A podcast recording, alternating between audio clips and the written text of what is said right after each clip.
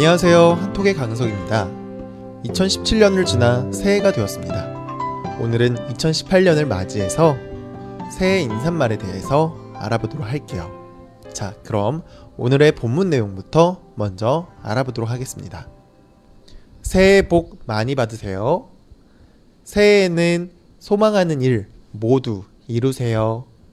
행복한 한 해 보내세요. 새해에는 좋은 일만 가득하길 빌게요. 네, 오늘은 새해 인사말 표현을 배워보려고 합니다. 새해를 맞이하면 가족, 친구, 동료뿐만 아니라 만나는 사람들에게 새해 인사를 전하고는 합니다. 평소에는 안녕하세요, 반갑습니다 등의 인사말을 하였다면 새해를 맞이하고 나서는 새해 인사말로 인사를 나누는 게 보통이죠. 새해 복 많이 받으세요. Happy New Year. 新年快乐. 다 같은 표현이라고 생각하면 될 것 같아요. 굉장히 보편적으로 많이 사용하는 인사말이죠. 그래서 사실 똑같은 인사말을 모두가 똑같이 한다면 너무 인사치레라고 생각하기도 쉬워져요. 그러니까 진짜 인사를 받는 상대방이 잘 되기를 기원하는 그런 어, 마음이 잘 안 느껴진다고 할까요?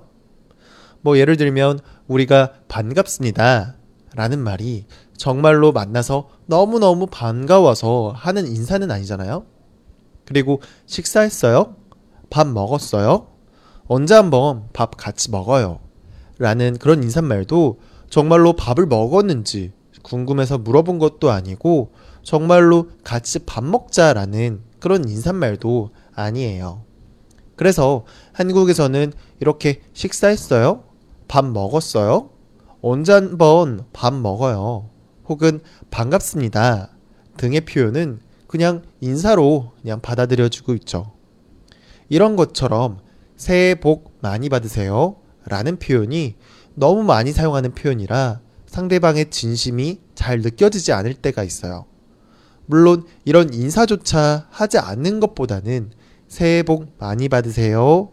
라는 인사를 하는 게 좋긴 하지만 가까운 사람들이나 친한 사람들에게는 새해 복 많이 받으세요.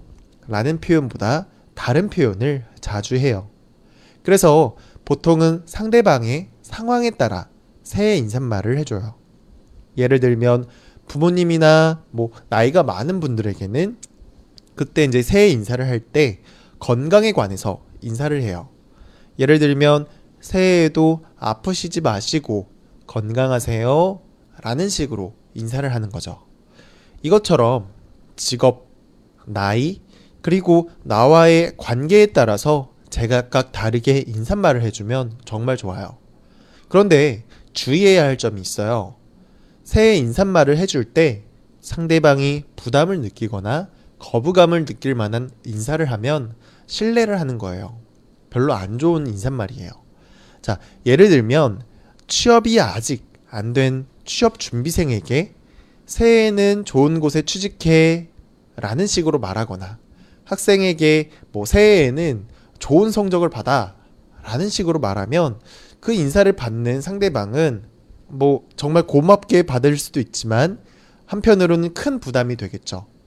그렇기 때문에 가급적이면 상대방이 이런 부분에 스트레스를 받지 않는 선을 생각해서 인사를 해주면 굉장히 좋아요.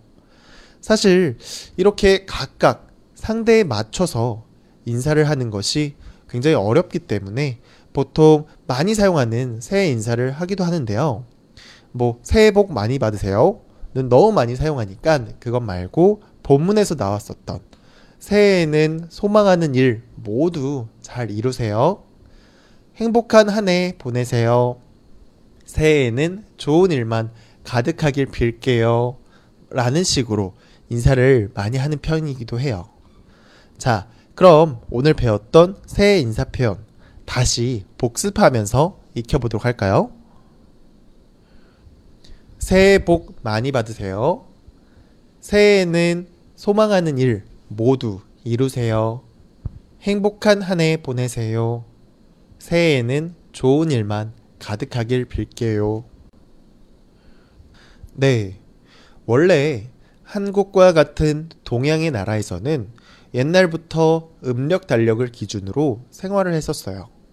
즉, 오늘날로 말하자면 설날이 새해인 건데요. 그래서 한국에서는 양력 1월 1일뿐만 아니라 설날에도 새해를 맞이해요.